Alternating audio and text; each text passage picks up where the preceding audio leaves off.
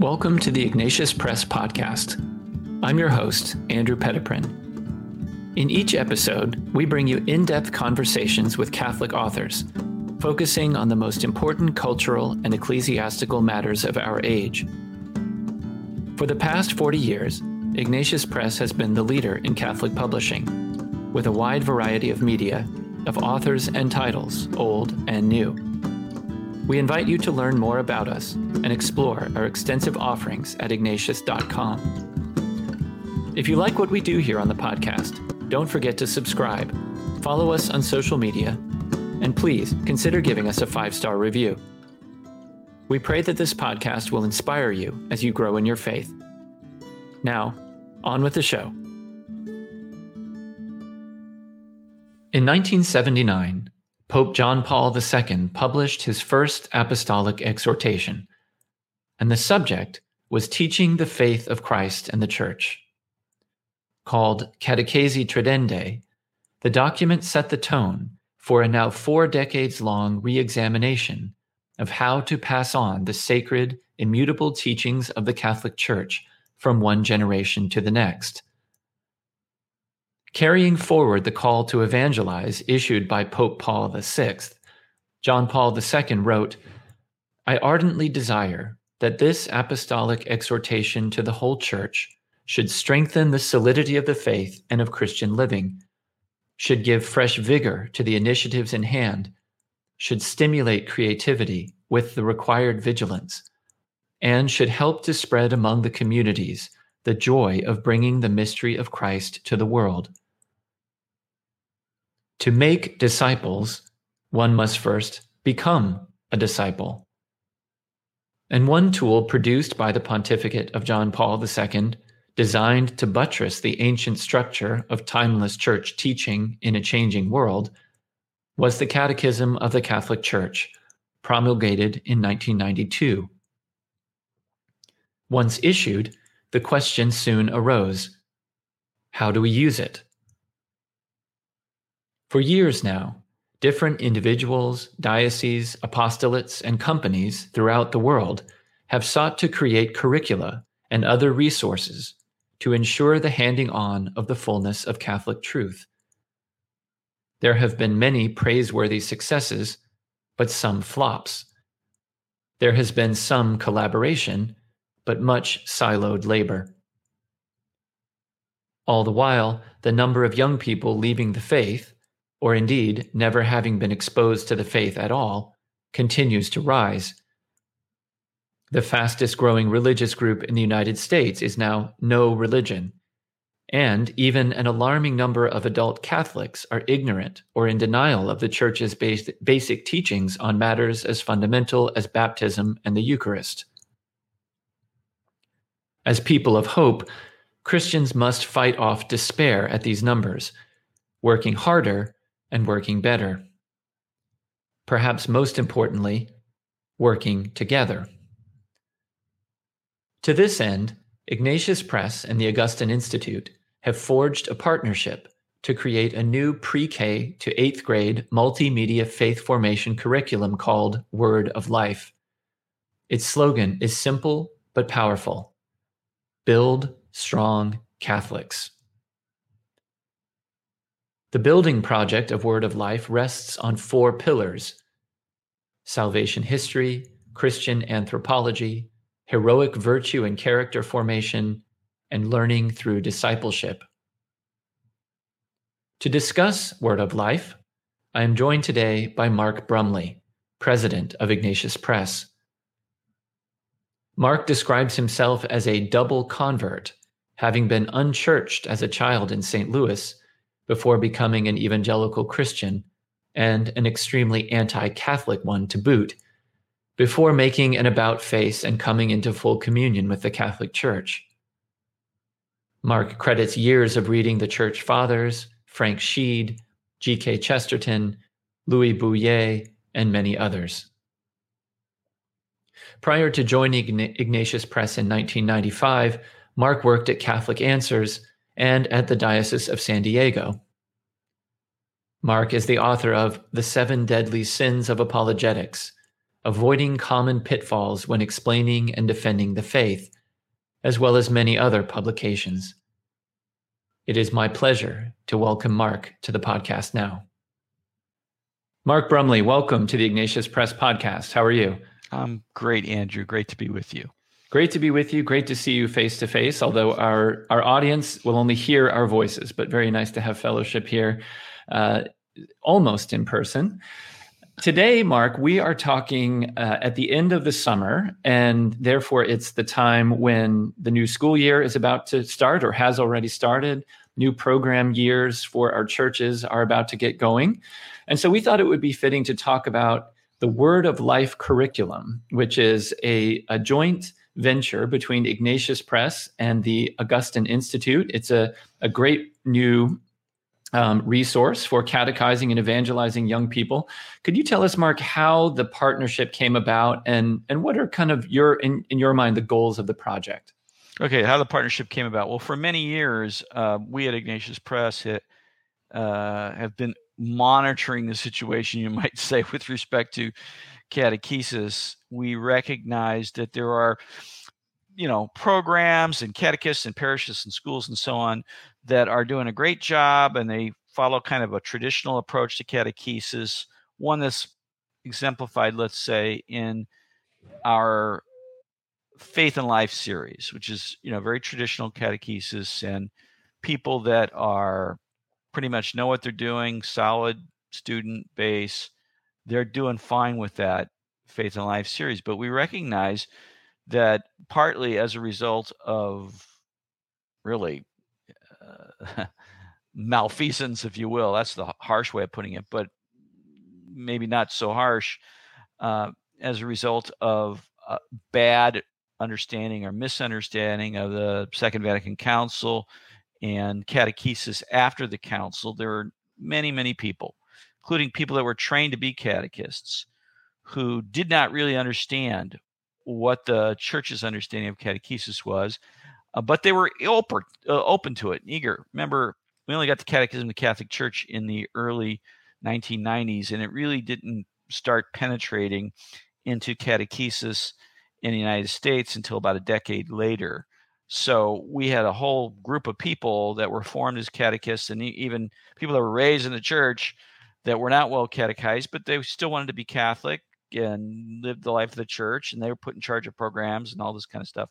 So that, there's a real struggle there. And again, at Ignatius Press, we noticed that, uh, and that was about the time when uh, John Paul II and then Benedict and now Pope Francis started stressing really what has come to be called an evangelizing catechesis. So you're teaching the doctrine of the faith and the practices of the faith and so on but you're doing it not just simply as a matter of under learning content, but you're actually trying to evangelize. So we, we began to see there's this huge need for this. And the bishops of the United States began to see huge need for it. So there's a stress on it. So we began to think, well, um, how can we complement or add to what we're already doing in catechesis? We need a new series to do that. We really need to work with catechists to develop a series that's aimed at this uh, fostering a, an evangelizing catechesis.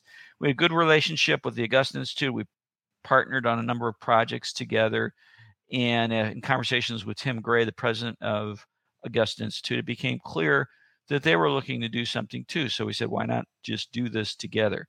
So that's kind of a big, you know, long-winded answer to your question of how the partnership uh, on this project started. You know, uh, Augustine Institute is really well known for its biblical resources and also its video productions through Augustine Institute, Augustine Studios.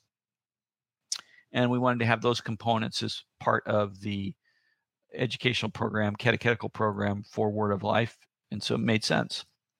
You know, it seems to me too, Mark, that you know there are a lot of individuals there are a lot of dioceses parishes companies apostolates. There are all these different different individuals and groups who are trying to tackle the the question of catechesis in different ways. And and maybe sometimes this work is a little bit too siloed.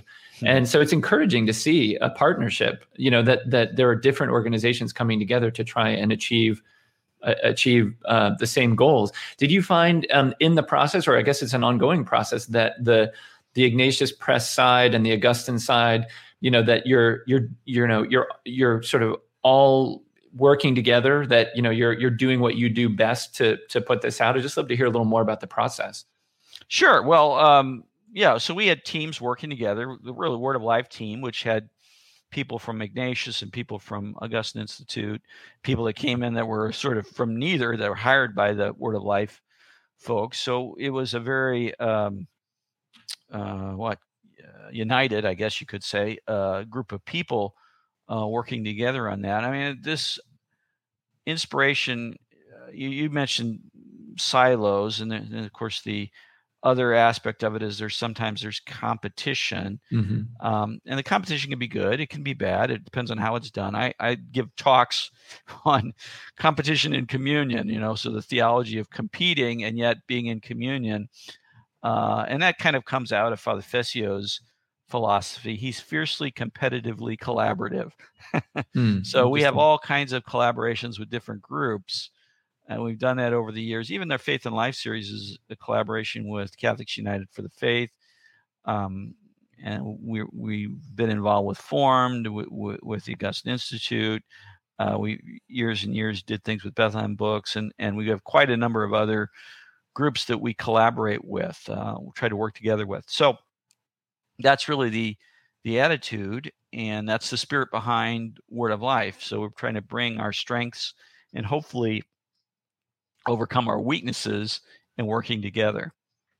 Yeah, you know, when I uh, when I had a, a tutorial with uh, the Augustine Institute people, they sort of walked me through certain parts of the curriculum, and one of the things that kind of kept coming up was that that the goal, it seemed to me, was creating a great product, was creating something that would meet the needs of um, schools, parishes, all over the place um, and that would have multimedia components and print components that would work in a school that would work by with catechists in a parish who only see the kids once a week or whatever which seemed to me quite a feat because you know if you're creating a resource that is meant for people with master's degrees in theology who are going to teach kids Monday through Thursday or Monday through Friday or whatever at school. That's one thing. Um, but when you've got, you know, just a mom who's like reluctantly stepped up because nobody else would take the, you know, the fourth grade uh, faith formation class, I mean, that seems like that would be a totally different thing. And yet, my my evaluation of the resources is they really do work for both settings. Is that is that your take? Right. Yeah. So, and of course, that's what we were aiming for. Um, we're trying to have something that can be used in schools by professional teachers, usually subject matter teachers with credentials in that area. Uh, that's not always the case, by the way, in Catholic schools, but but often that's the case. So we wanted something that would work for them, but at the same time recognizing that you know much, if not most, of the catechesis, school age catechesis in the country is being done by people who don't have the same kind of subject matter expertise as a, a Catholic school teacher has. And so you, know, you got to have stuff for them so that they can actually, uh, you know, provide good, solid catechesis for kids without, you know, how am I going to give give all these teachers master's degrees or something like that.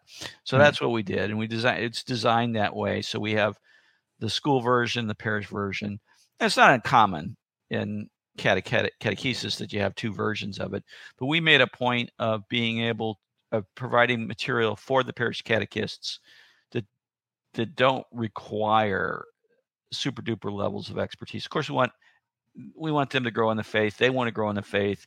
Their parishes and their dioceses want them to all grow in the faith in order to be good catechists to kids. But we have to deal with the reality of the situation that they're in, and and so that's a process for them and we're not assuming that they're at the at the high end or the far end of the process. They may well be at the very beginning so we want to want to be able to help them. Yeah and i think that comes through in the materials that they really um, uh, they they stand a good chance actually of of helping the teachers grow in their faith as well and the parents by the way which i think is right. another that was another goal of the project wasn't it? Yes uh, you, again parents are the primary educators of their children, which means they're the primary evangelists and the primary catechists of their children. They usually collaborate with the parish and with the school in that. So, you know, some responsibility for the heavy lifting is often transferred, but that doesn't change the fact that it's the faith of the family. It's not just the individual kid or the, you know, uh, the catechist, it's a shared faith. So we want to make sure parents feel like they're growing in their faith and that they are equipped to pass on the faith to their children. Yeah. You know, it reminds me, just as a brief aside, Mark, when I was an, uh, a Protestant pastor, an Anglican pastor, I, every once in a while I would do a, a children's sermon or some kind of children's message. And inevitably, it was those messages right. that the parents would come up to me and say, I never thought about that before. That's, That's incredible. Like they never compliment me on the on the real sermons, but it was the, the children's ones. So it just that was on my mind as I was thinking about these resources that are going home to the parents. And of course, they won't have thought about a lot of these things that are being taught to their children. And so, what a wonderful thing that they can engage with them too. Well, and that, yeah, and, and of course, that's part of what we're trying to do with Word of Life. A similar experience we had years ago with YOUCAT which is the Youth Catechism of the Catholic Church, where you know it's aimed at middle school kids and high school age kids and all that. Um, and yet, we were getting uh, letters and emails and comments from parents and adults who's saying, I love this. I, I can, mm-hmm. this is much more accessible to me than the catechism of the Catholic Church is. So yeah. uh, one of our good friends who's actually Stanford educated said that he benefited from reading YOUCAT more than he did from reading the catechism. And we wanted a similar experience with Word of Life. We want parents to feel like not only that they know what their kids are being taught, but they're actually able to grow in their own faith through the parish or the school's use of Word of Life. Let's talk then, Mark, about what they are being taught, um, because the um, the curriculum rests on four pillars. Um, the pillars are salvation history, Christian anthropology, heroic virtue and character formation, and then finally learning through discipleship. Mm-hmm. Um, could you just explain what the what was the rationale behind those four pillars, or you know what what's what's behind the the choice to to present the faith kind of resting on those four issues? Well, I think the idea of salvation history being fundamental to evangelizing catechesis really comes from well, it comes from the history of the church, but its most recent articulation is probably the Second Vatican Council's uh, Constitution on Divine Revelation, the idea that God has revealed himself fully to us in Jesus Christ, but that there's a story to that. There's a backstory in, in salvation history in the Old Testament. Obviously, there are the Gospels. There's the new, the rest of the New Testament, and that's really the central narrative, if you will. It's the interpretive framework uh, that Christianity brings to bear in making sense of the world.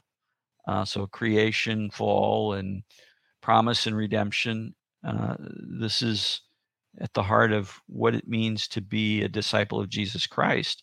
So we want to make sure that kids understand that story and they see the story of their lives as part of that big narrative, that salvation history story, that Jesus, that God created them, that they are people in need of finding relationship with God and overcoming sin and selfishness and coming to you know growth and maturity and through knowing the Lord and and being part of the church. And all of this is the business of salvation history. So that's that's why that was one of the key pillars.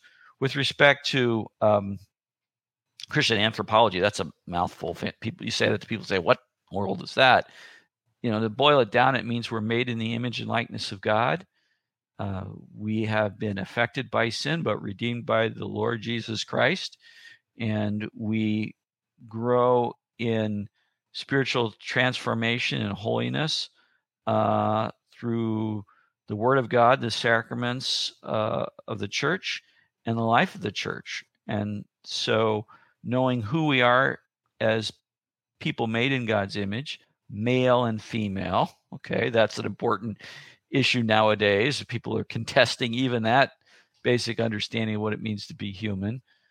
So we want to make sure that everybody understands the dignity of the human person uh, from conception to natural death, that that dignity is bound up with us being God's image. So that means we are like God and made for God, and that we are made male and female. These are fundamental realities, two equal but fundamentally different ways of being human. Uh, and all of that is been redeemed and transformed by by by the Lord. So in the form, you know, we have the sacrament of holy matrimony, which expresses that in in the Christian order of things. But even just basically the order of marriage, uh, this is fundamental. So all those issues that touch on what it means to be a human being are covered under that rubric of Christian anthropology. Anthropology is a fancy way of talking about the study of, of human beings and the human person. And then the third pillar that you mentioned has to do with heroic virtue. And of course, virtue in the Christian context means uh, the life of holiness and faith, hope, and charity, what we call the theological virtues, because they come from God and they orient us to participation in the divine life of grace in three important dimensions, uh, but also the other virtues uh, which are involved in the Christian life. We, we, sometimes refer to the human virtues. Those virtues are taken up uh, because through our relationship with Jesus Christ and transformed. And really, they are at the core of what it means to live good human lives. Uh, we, we, commonly talk about good habits, the good habits of choice. Uh, and for Christians, the good habits of choice involve our relationship with God and our relationship with one another. So, what we believe, what we trust in, what we love, we should say who we believe, God, who we trust in, God, who we love, God, faith, hope, and charity, and then all the virtues, including especially uh, the cardinal virtues. Those are all things that are fundamental to any kind of decent human life, but especially the Christian life. And then last, the last thing that you mentioned has to do with learning through discipleship, and of course, um, discipleship is following Jesus. So, really, the learning through discipleship means the kind of learning that comes by doing, not just learning about, uh, but doing. And what's the doing? Well, the doing is the following of Christ. So we so we emphasize the taking up. You know, we take emphasize the denial of yourself, following Jesus by taking up his cross. So we follow him by taking up his cross, which is this gift of self to the Lord. And uh, and when we give ourselves to the Lord, He gives Himself to us and we get transformed and fulfilled and completed in life. And, and so discipleship in that sense is very, very practical and concrete. And as I say, it's not just it's not just knowing that it's knowing how how to live as a follower of jesus christ there's also an element of leadership there and i sometimes when i'm talking about this part of the word of life series because parents rightly want their kids to be leaders right everybody's well i want my kids to acquire leadership skills what what are the leadership skills for a Christian? Well, to lead is to serve, and to serve is to be a disciple. So, how did Jesus lead? Well, he led not by uh, being served, but by serving and giving his life as a ransom for the many. Well, how do we lead? Well, we we reign or we share in Christ's kingly office by serving, and so discipleship models proper leadership and therefore kids learn to be good leaders uh, obviously in their parish in their family in the christian life but more generally in society by um, learning to be servants so that's the fourth pillar i spent a little time talking about these but i kind of wanted to give people a, a, a fulsome vision of what we're doing with the word of life well, and I think you said it right, a fulsome vision. That really that's what comes across to me that this is not just an opportunity to so-called get sacraments or something. Like you sometimes hear parents say they, you know, they, they need their kid to get their sacraments. And and obviously we want to um, you, we want this curriculum to be used to prepare children for their first communion and you know and so it, it's used in that in that service but obviously it's a much bigger vision than that. It's about creating disciples who then can be evangelists right? It's about a, a human formation which I, I have to say is something that is not easy to package as a you know as a as a curriculum but I think I think um, Ignatius and the Augustine Institute have done a really manful job uh, doing so with with this one, and maybe that that could be a good bridge for us to talk about just the nuts and bolts. Like what what is it? Is it books? Is it is it the, uh, is it computer? Is it video? Walk us through kind of what the different tools are that are at the the disposal of the catechists who use this program. So I would say first and foremost, it's relationship between the catechist and those to be catechized. And the textbooks, whether you're talking about the student text or the teacher's manual, those elements are resources in service of this relationship of catechist to those being catechized. So that's the first point. So yes, there are print books. There's also um, online digital resources, which include, you know, online sources for the students in terms of activities and things of that sort related to the text, for the teacher, uh, for the parents. And there are also video activities and video resources where, you know, the lessons of a particular grade level uh, or particular chapter in the grade level are reinforced or opened up to the student through a little video. Uh, so there's video instruction reinforcement of, of the content in that way. Of course, catechists and parents and other people can just use the print books if they like. It's not like essential that all of the video elements be used, but nevertheless, they're very engaging uh, elements. I want to mention something in this regard.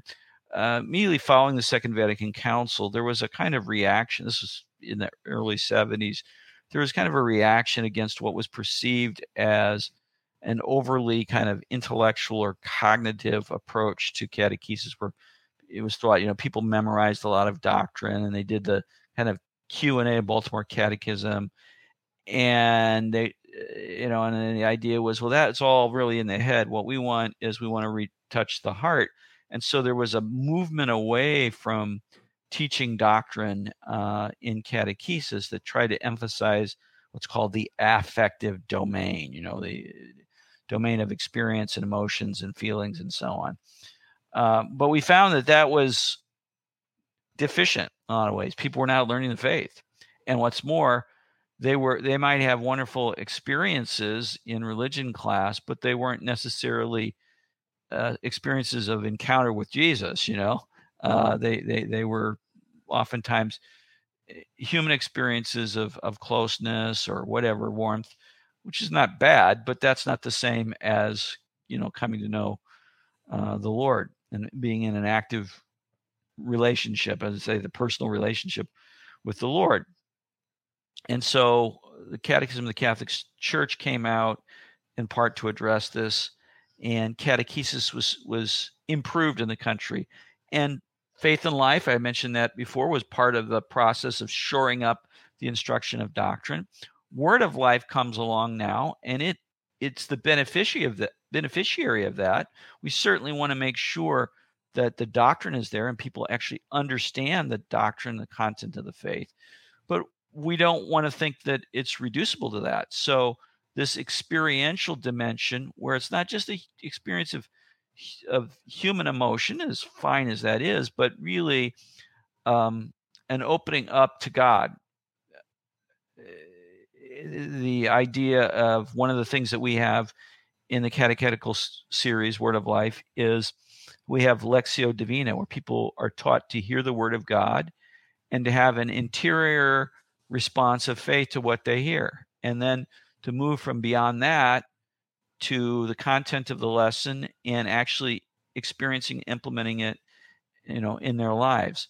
So i i'm stressing this because i i really think it's important that we understand that we need solid faithful and i'm going to use the hard word orthodox catholic doctrine but it's not just about the doctrine it's also about making sure that people experience perceive encounter the Lord in receiving the doctrine. And it's not just that they have sort of a subjective experience, but that they then in turn are able to understand how to live, to actually be disciples of Jesus. And then the fourth step is that they actually then learn how to make disciples of other people. So all of this, I didn't mean to de- derail your question, but I really uh, wanted to make sure that we got the whole sort of the panoply of of of the movement of what's going on with Word of Life here. So yeah, and, and I, the, the digital platform is part of uh, part of that process. Yeah, I want to talk more about the digital stuff, but I, I, your your mention of Lectio Divina piqued my interest a little bit, and it's something that I was thinking about as I was looking at the resources. I was impressed that that was that that was in there, but I was also pleased that it that it went hand in hand with actually learning as you kicked off with the story of salvation history, learning like what the Bible is and what it means that you're a part of that story, not because it's like, you know, just an entertaining story, but because it's true. You know? And so, I mean, what good is doing Lectio Divina if you don't have like a decent understanding of what scripture is? It really, and, and sadly, I think that sometimes happens or has happened in the past where it's like, oh, there's this great tool. Like imagine yourself in this Bible story.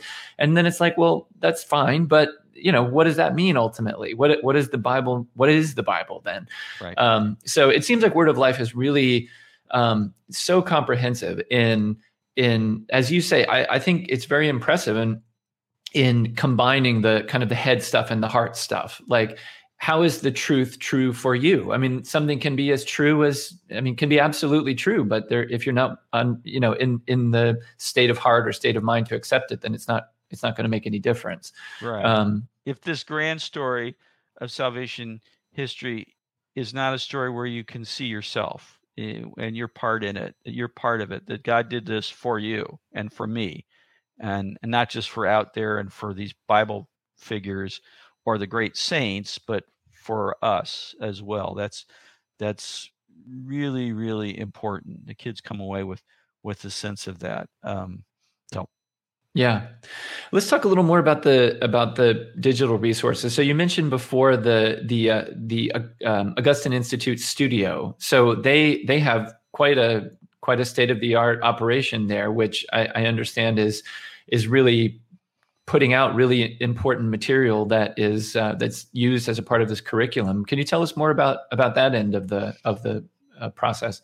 Yeah, so they have first rate filmmakers, and people are probably familiar with some of their uh, faith formation videos, you know, like the Symbolon series that's used in a lot of uh, OCIA now programs, and uh, some of the series like the series on suffering and and uh, the um, the search and some of these popular parish oriented uh, catechetical and evangelizing elements. Now we have presence. We're in the year of uh, we're in the period of time of Eucharistic revival, and and they have this outstanding video series called Presence, which focuses on the Eucharist.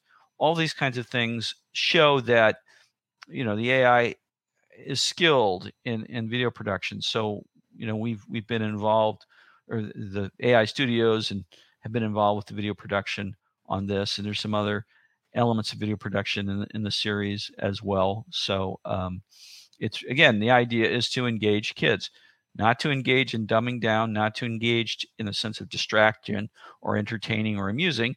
Not that there's anything wrong with being entertained or amused, but we want to engage. We want them to have content and we want them to have, um, as I say, sometimes say spiritual skin in the game, that this is about them. Yeah. Uh, and their lives and their fulfillment and happiness. So. Yeah, I appreciated too that it seemed to it seemed to meet the need of the child as the child matures as well. You know, the lower level materials have very, you know, the kinds of things that that little kids like. You know, it had like interactive coloring things and uh, you know, it, things that would play little songs or whatever. You know, and then it sort of moves up with the uh, with the grade level, which I thought was good. I also thought, Mark, that you know it's kind of it's kind of tough to produce um, video materials that don't immediately look a little bit out of date. Right. I mean, it's kind of amazing how quickly that happens. But I, I'm, I'm cautiously optimistic with with this series that they there is a kind of um, I think the way that they've been produced is really uh, is really going to last at least a little while. Yeah, to the extent we can, we want to want to have that uh, when things do come across dated or as we learn things and improve we want to have the ability to add and of course a digital platform lets you do that yeah Um, let's talk about let's talk about the books themselves. Um, so you you know so you you run a publishing house and obviously a, a great uh, you have a great you know storehouse there of of knowledge and expertise and and uh, and experience in producing printed resources how how much of that went into what you what you're putting out as part of word of life here i mean you know your your team presumably you know um, worked very hard in compiling things and and uh, just tell us more about that well, uh, it's true, and the two of the key people involved uh, from the Ignatius team, uh, Diane Erickson, Julie Johnson, are themselves master catechists. They've been involved in catechizing kids for for a long time. Um, they also are experts from the faith and life world, uh, so they are experts not just in using Faith and Life, but they were also involved in not in the original writing of Faith and Life. That was before their time, but you know the enrichment of Faith and Life over the years and the development of uh, teacher resources for Faith and Life. So they brought experience as catechists and as curriculum developers to bear, and they put together a team of writers and working with people from the Augustine Institute and some other folks that we identified, and, and they just did an outstanding job of bringing together the written content, the lesson content. They worked with some of the artists uh, from the Augustine Institute to put together full four color, as they say, full color print books um, that are doctrinally solid, that catechetically uh,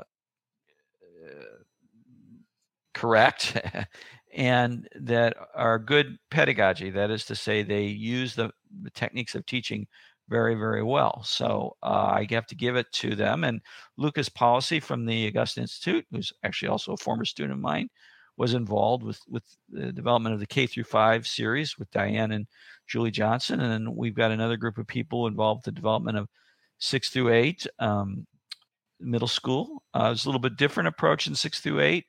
Uh, we for sixth, seventh, eighth grade, we start the first unit uh, is a whole book of the New Testament. So, with regret with, with respect to grade six, it's the Gospel of Matthew. Uh, with respect to grade seven, it's the Gospel of Mark, and then we get church history in grade eight. And so we start off with what? Well, the first history of the church book, the Book of Acts. Mm-hmm. So that's you can see there's a maturing and a little bit of different approach there uh, for those years. Now, of course, the rest of the I said it's the first unit is the biblical book the rest of the books in those grades, you know, obviously go beyond just the biblical text. Although even there, we're going to say there, there's a great deal of emphasis on the uh, biblical text. So K through five, uh, and then six through eight, we have middle school. We have uh, K through five, and then we have middle school with a kind of maturing of approach uh, that kind of follows. Father Fessio likens it to you know the the old uh, tri- trivium of grammar, logic, rhetoric. So you start with the basics of, of the language of the faith, which is grammar, and then you start thinking more and more about helping kids think through the content of the faith, uh, which is uh, logic, and then you get to uh, the rhetoric part of it, where you're helping them to learn how to express the faith themselves and to evangelize others. So there's a kind of classical curriculum element of that all done in a very contemporary way. That's fascinating. I hadn't thought about that before, but now that you mention it, it really lines up, doesn't it? It yeah, and and I think too that's something that's that people are looking for now.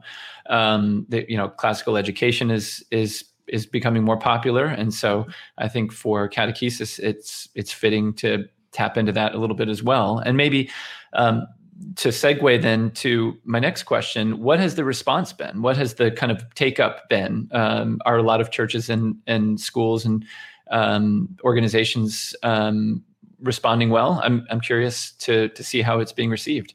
Out of the gate, it's been tremendous. Uh, I, I, I, couldn't I couldn't expect a better response from schools and parishes uh, you know, around the country of course, a lot of parishes, you know, they're always cautious because something new and how's this going to meet with our educational objectives and all of that. And, you know, of course, we're working with the U.S. Bishops Committee on the Catechism with their program, a new way of developing catechetical resources which they call the accompaniment model. So we're we're very confident that our our uh, catechetical program is going to fit with sort of the institutional church in that way. But the parishes and schools that that are using Word of Life are loving it, and we're getting really lots of positive feedback. And we made the point. We've had two conferences now uh, with uh, early adopters, as they say, and we've made the point that we really regard them as partners in this project. So uh, we want to hear the good, and we want to hear the bad, and, we, and the ugly. If we the things we need to improve, things we need to do better on, we want to hear about that. And there are some things that people have communicated, but far and away, they've this has been very well received. They're starting to see results, even you know just after uh, a year's use. Uh, feedback has been very positive. And you said before, obviously, you're not producing this to, uh, well, you didn't put it in so many words, but you're not producing Word of Life to put other companies out of business necessarily. Yeah. But I mean, are you finding that there are, you know, there are parishes and schools that are that are reevaluating their their choices that they've made in the past and thinking, you know, this really does seem to answer our need better than resources we've tried before. Yes, definitely. Again, we're not, you know, it's not like we're trying to trash anybody's program. We're just trying to offer a vision of catechesis that we think is most consistent both with what with the church's tradition and what the needs are of people today. And and so uh, thus far the response has been extremely positive to that. Wonderful. Mark in the time that remains i wonder if we could maybe broaden the aperture a little more. Again i i, I enjoyed the um, you know the the references you've already made to the Second Vatican Council and to kind of the, the, where we are as a church with regard to the the question of catechesis and evangelization and that sort of thing. You know, uh, as you know very well, my my old boss, Bishop Robert Barron, uh, talks a lot about the the dumbing down of the faith being yes. uh, being uh, a real tragedy that has is one of the problems I think uh, that the church faces, to be sure, but a very significant one. Um, so I'd just love to get your take as a you know as a man of theology and and uh, somebody who's got his finger on the pulse of of the church today and deeply rooted in the Second Vatican Council and and all of that. Um, what's your vision then for for catechesis and and you know how does it how how is this playing out in your mind as you're thinking ahead for for these and future resources?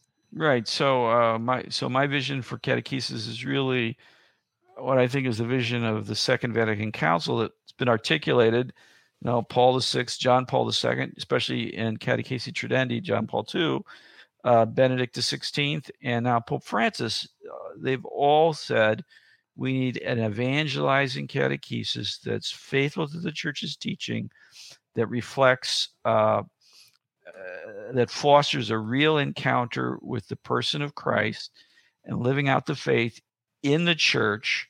So it's not just head, it's not just heart, but it's a combination of those things. I would add an element.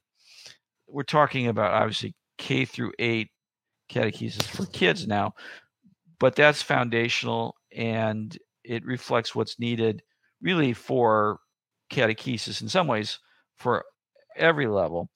We talk a lot about synodality nowadays. And by that, I think people at least people who have their head on straight understand that to mean a kind of co-responsibility according to our particular vocations uh, in the church for the life and mission of the church. That's really what synodality isn't supposed to be. Okay, in order for that to be what we're about, we have to have faith and we have to be formed in the faith. We talk about the fact that the Holy Spirit is wor- working in the life of even the simplest of believers, to be sure. But uh, that the Holy Spirit doesn't want to stop there. And it's not like the church is only for people who have advanced degrees in theology. Nobody's saying that. But we are saying is everyone is called to grow in the knowledge of God, and that includes the knowledge of what God has revealed about himself in relation to us. We call that revelation or the word of God. That includes the knowledge of God that comes through worship.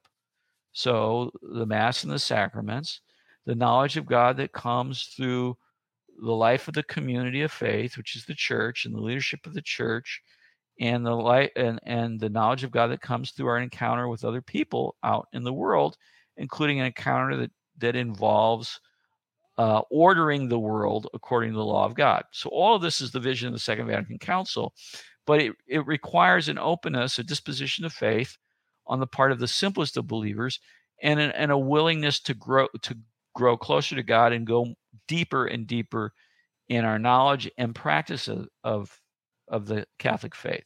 So yeah, I mean Bishop Barron hit hit right on the nail. I mean hit the nail right on the on its head when he talked about the fact that there's been a dumbing down of the faith.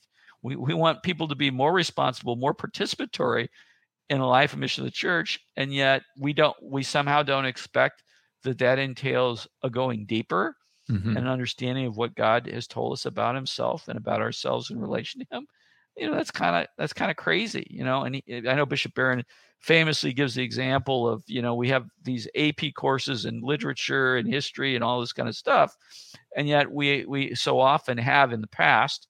It's changing now, uh, thanks to the Catechism and thanks to many bishops taking seriously the gift of the Catechism. But we have in the past really dumbed down, watered down the presentation of the faith. And we can't expect the people of God to live well the evangelical mission of the church if we don't uh, equip them. And that's mm-hmm. what Paul was about in the New Testament. That's what the church has been about throughout history. And that's certainly what the Second Vatican Council has called us to do in, in our present time. So Word of Life is sort of foundational for that work at the K through 8 level. There are other resources that are developed and being developed for high school and college age and so on, including, as I mentioned before, uh, YOUCAT.